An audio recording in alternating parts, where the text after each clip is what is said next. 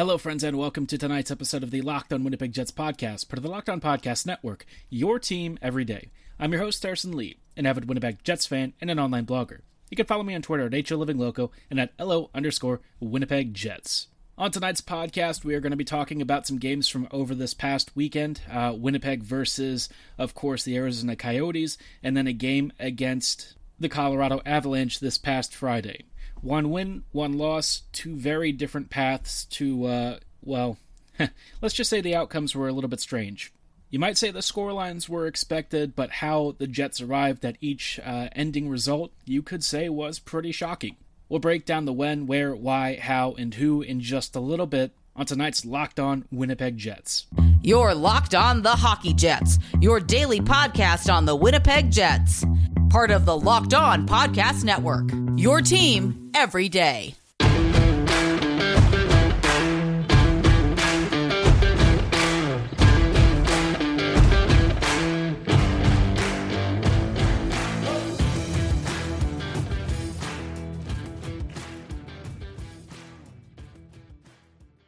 Hey friends, welcome to Locked On Jets. Before we kick off tonight's show, I just wanted to let you know that today's episode is brought to you by BetOnline. BetOnline has you covered this season with more props, odds, and lines than ever before. BetOnline, where the game starts. As always, if you like what you're hearing, be sure to like, follow, and subscribe on your favorite podcasting platform of choice, including Apple, Spotify, Google, Megaphone, Odyssey, and very soon YouTube. We'll be having some regular video content each week, so be sure to stay tuned for when that actually starts to roll out, and I'll be sure to announce it on Locked On Winnipeg Jets Twitter account as we start doing more and more video podcasting. As I mentioned at the uh, the starter for this episode, I wanted to talk about uh, two different games. We'll talk about the crappier one first. Uh, not that either game was particularly great, but the first game, I, I think, you have two very different approaches uh, to this first game, and this is Colorado versus you know Winnipeg on the road. Uh, and of course, the Avalanche, they're always expected to win. The Avs are a true Stanley Cup contender. The Jets are very much on the opposite end of that spectrum. And uh, just with the way that the Avs play, you usually know that Winnipeg is often very vulnerable to their style. The Avs are fast, they're aggressive, and sure, they may not exactly defend as well as you would expect, and, and the goaltending might also be a little bit of a question mark if they have someone like Francouz in net. But at the end of the day, it's really hard to bet against a team that has MacKinnon, Kadri, Rantanen, Landeskog, and so many other amazing pieces. You know, you look at that defense with Girard and, of course, uh, Cale Makar. There's just so many ways that Colorado can beat you, and there are very few weak links on that team. That's kind of why the first period of this game completely caught everyone off guard. You know, the Avs were obviously fast and playing pretty aggressive hockey, but the Jets had a 3 0 lead before you knew what was happening.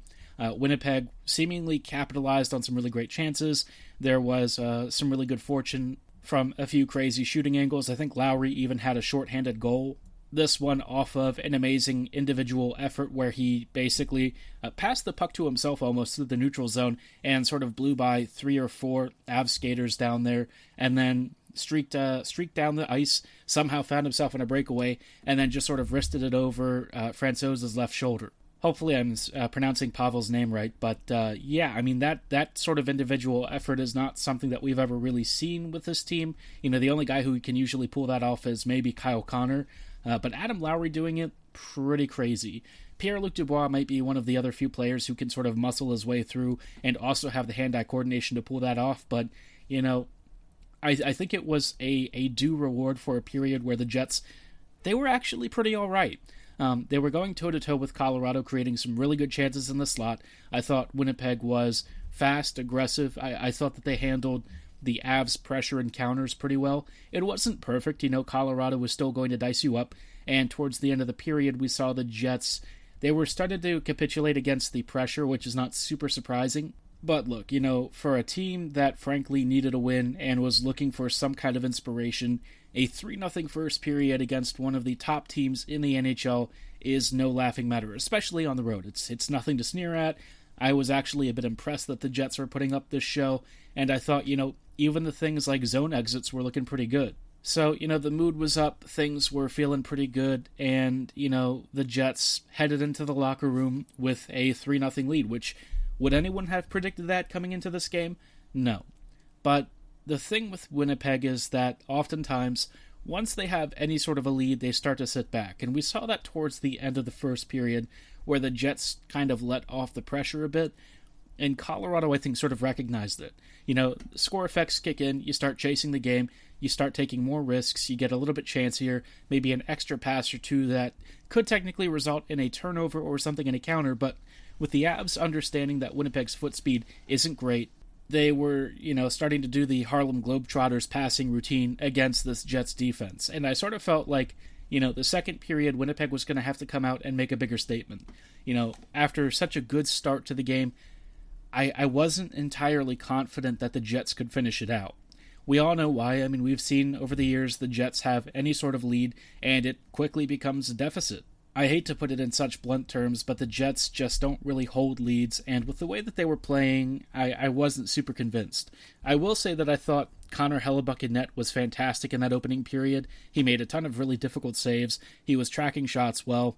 Colorado was trying to create chaos down low in front of him, which is something that a lot of teams really struggle to cope with because the Avs have such quick puck movement, they have really fast skating, and they have really good vision and understanding of space. So if there's even a small bit of pocket where they can create chaos and then find a perfect cross lot pass to make it a uh, an easy go ahead goal or even a tying goal, Colorado just always seems to find that opportunity. So for me, wasn't feeling super confident it seemed like the Jets were starting to maybe slack off a bit, lose that, that competitive edge.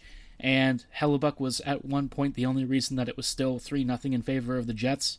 But even with my misgivings about the lead, I still wasn't quite prepared for the next 40 minutes of hockey because what followed after that was probably the kind of stuff that, if it wasn't Dave Lowry and it was another struggling coach, you might have seen somebody get dismissed from the team because what the Jets did for 40 straight minutes after that first period, it's nothing short of embarrassing. And it's it's really hard to be that upset. I mean, there's a lot of other things out there going on right now, so I'm not going to light into the team, but in just a little bit we're going to talk about why Winnipeg ended up blowing this game badly and what it says for the direction of this franchise when you take a look at one of their top competitors and how Winnipeg really never stood a chance. Before we talk about the rest of this game, though, I thought you should hear a little bit about why Built Bar is the best tasting protein bar on the market and can help you with those pesky New Year's resolutions. It's the new year, so that means New Year's resolutions. If yours is about getting fit or eating healthier, make sure you include Built Bar in your New Year's plans. Built Bar is the protein bar that tastes like a candy bar, but it's even better for you. They make it easy to stick to your New Year's resolution because it tastes so good, you'll actually want to eat it, unlike all those other waxy, chalky, boring protein bars you're used to. Built bars are coated in 100% real chocolate and contain around 130 calories, 4 grams of sugar, 4 grams of net carbs, and 17 grams of protein. Good luck finding a candy bar that's as guilt free as Built Bars are. Ready to make the change? Go through your cupboards or all of your secret snack stashes and throw out all the junky, calorie laden, super sugary foods that you can replace with Built Bars. You don't even have to love working out. Built Bars are suitable for every lifestyle and can help you cut calories the tasty way. To get started, go to built.com and use promo code LOCKED15 for 15% off your order. Again, that is promo code LOCKED15 at checkout for 15% off at built.com. Start your New Year's resolutions off the built way. Hello, friends, and welcome back to this episode of the Locked on Winnipeg Jets podcast, part of the Locked on Podcast Network, your team every day. Thanks for making Locked On Jets your first listen of the day every day. For your next listen, be sure to check out the Locked On Now podcast, nightly recaps of every NHL game with analysis from our local experts. It's free and available wherever you get your favorite podcasts, so be sure to like, follow, and subscribe right now. We are circling back here to talk about the second half of Winnipeg versus Colorado, which was a very uh, frustrating game. I mean, it wasn't super shocking that the Jets ended up losing, but I think the way that it happened it caused a lot of friction in the locker room.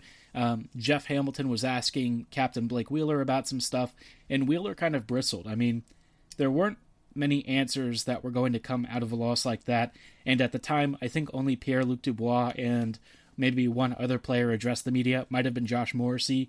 No one else was really provided to the reporting staff right after the game, and so the responses over the weekend they were uh, a little bit feisty, to be honest. And I think the Jets are kind of in this weird state of not really knowing what's wrong, even though, you know, if you ask them privately, they probably have a pretty good sense of the major issues. It's just no one really wants to admit it. You know, if you say stuff out loud, it would point a lot of fingers, and I think the Jets aren't super comfortable with that because they've always tried to maintain this image of an idyllic uh, organization and that things are, are running smoothly. But let's be honest, I'm sure some guys are pissed. Increasingly, we're seeing more vocal um, frustration from some of the players, which is not really what you want to see, especially for management and the front office. But, you know, that's kind of where Winnipeg is at. In the game against Colorado, I think it was a very good illustration of why the Jets are so far behind. You know, Colorado started using its speed, its skill, its passing, its vision, that back end mobility, and Winnipeg spent almost the entire period inside the defensive zone and really couldn't generate a lot offensively. And just like that, at the end of the second period, it was tied 3 3. You know, you could say that there were some lucky deflections, uh, maybe a goal here and there that you would not really expect to go in under normal circumstances, but thanks to a very helpful deflection, maybe something beat Hellebuyck from a crazy angle, but you really can't complain about the scoreline. It was completely deserved, and from then on, it was just pretty much embarrassing. The Jets got routed, and it continued into the third period. Winnipeg just really didn't have any answers, and by the end of the game, Winnipeg had lost like six to three, which, yeah, um, a little bit depressing. Honestly, I thought the the first period was the most exciting uh, 20 minutes against Colorado they've probably played this year, and then they just sort of crapped out. I, I think it shows why Winnipeg's roster right now and the construction of how the team is is formatted really doesn't suit the modern game so well. You look at the Avs and how fast they are in transition and how smooth they are in changing assignments, rotating players, and uh, flexing roles, and I think it makes them such a dangerous, versatile squad with all of these different uh, scoring options that the Jets don't really have an answer for, and to be honest, a lot of the rest of the league doesn't either. That said, this stuff isn't really going to be, uh, you know, a, a, basket of problems that gets solved in the offseason. I, I think the first thing on my shopping list, of course, is going to be a new coaching staff, but who knows how much Winnipeg is really going to upset the cart. So, if they're looking more at roster improvements as well, Obviously, the defense needs mobility. Everyone's like, we love Brendan Dillon, and he brings exactly what this team needs. And I don't really know that that's the case because Dillon's performance this year has been very up and down.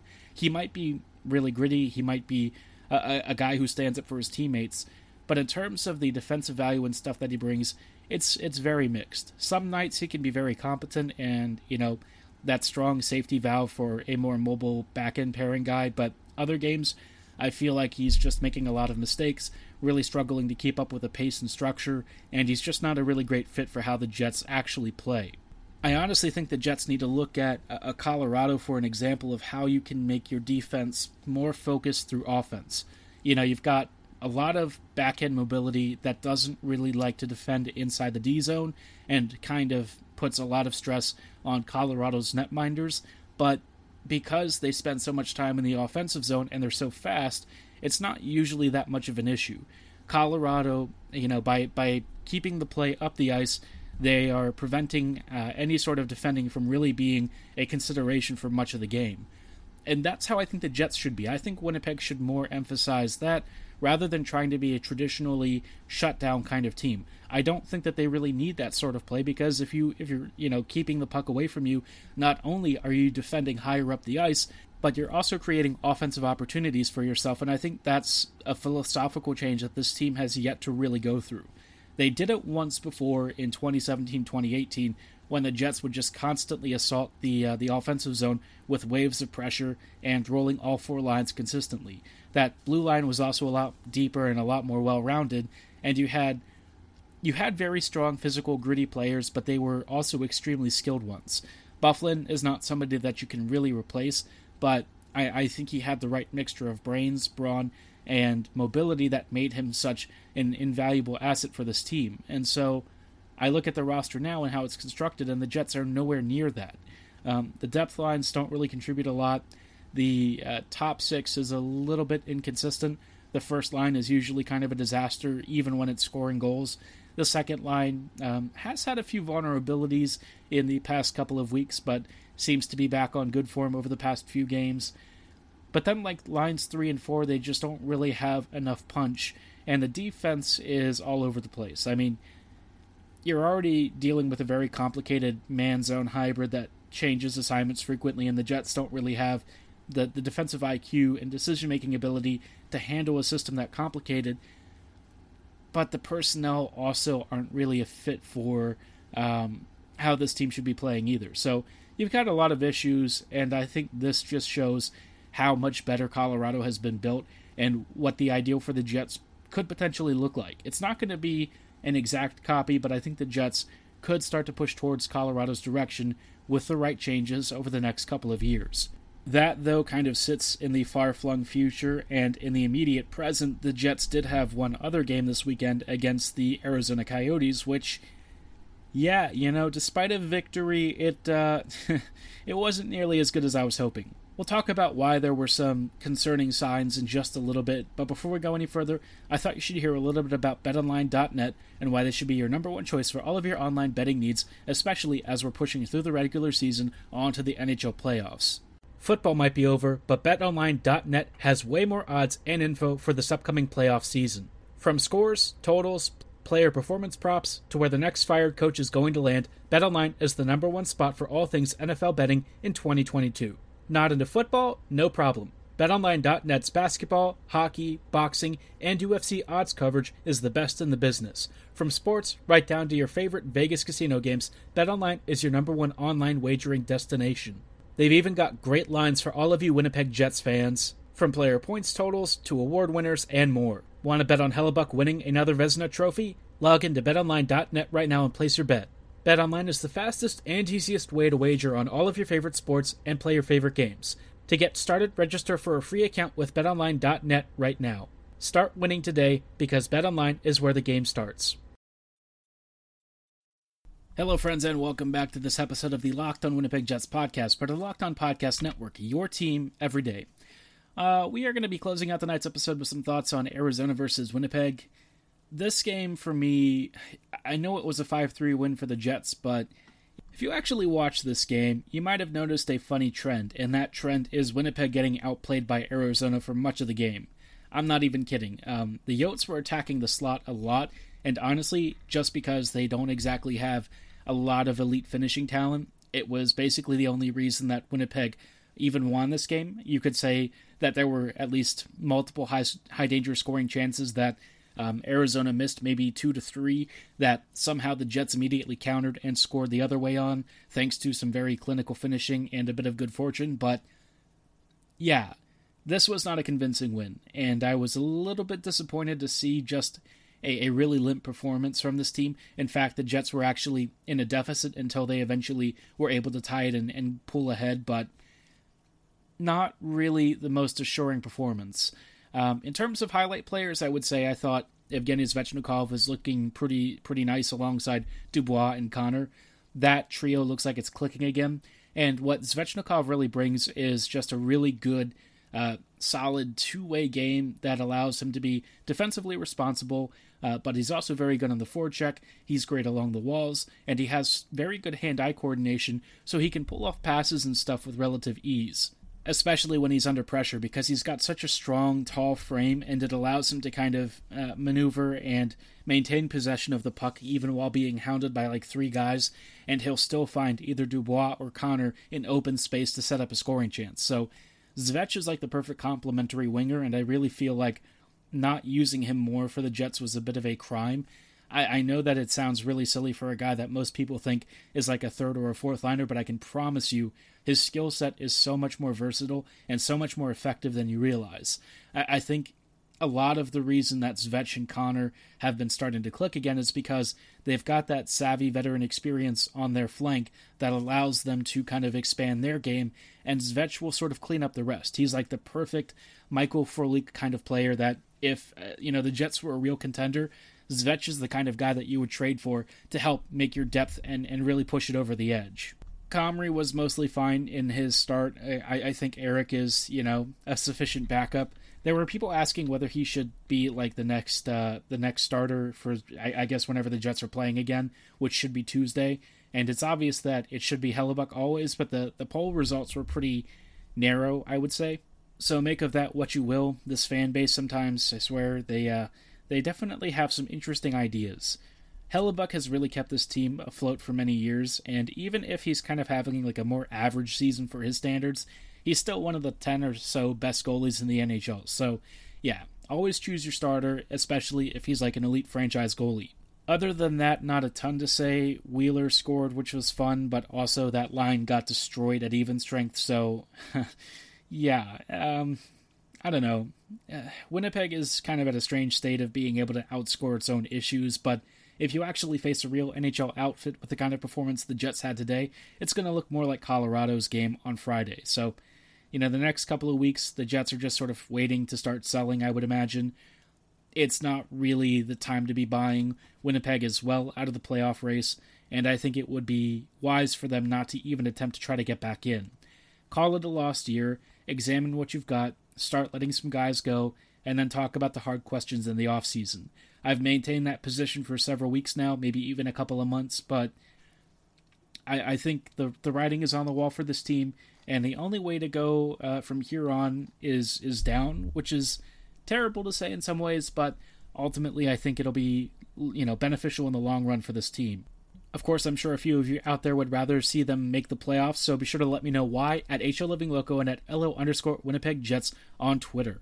For tonight's episode, though, that is going to be all the time that we have. On tomorrow's episode, we'll take a look at the uh, the left wing trade bait uh, deadline stuff per ESPN. We've been doing some uh, you know trade deadline trade bait discussion over the past couple of uh, past couple of weeks, and we still have many more positions to cover. And obviously, the lists have changed over the past couple of days, so we'll update you as they come in. But again, for tonight's episode, that is going to do it. Thank you for making Locked On Jets your first listen of the day every day. Now make your second listen Locked On Fantasy Hockey. Hosts Steele Rodan and Flip Livingston help you become the expert of your fantasy league. It's free and available wherever you get your favorite media, so be sure to like, follow, and subscribe right now. And as always, thank you for listening. Have a great night, and go Jets go.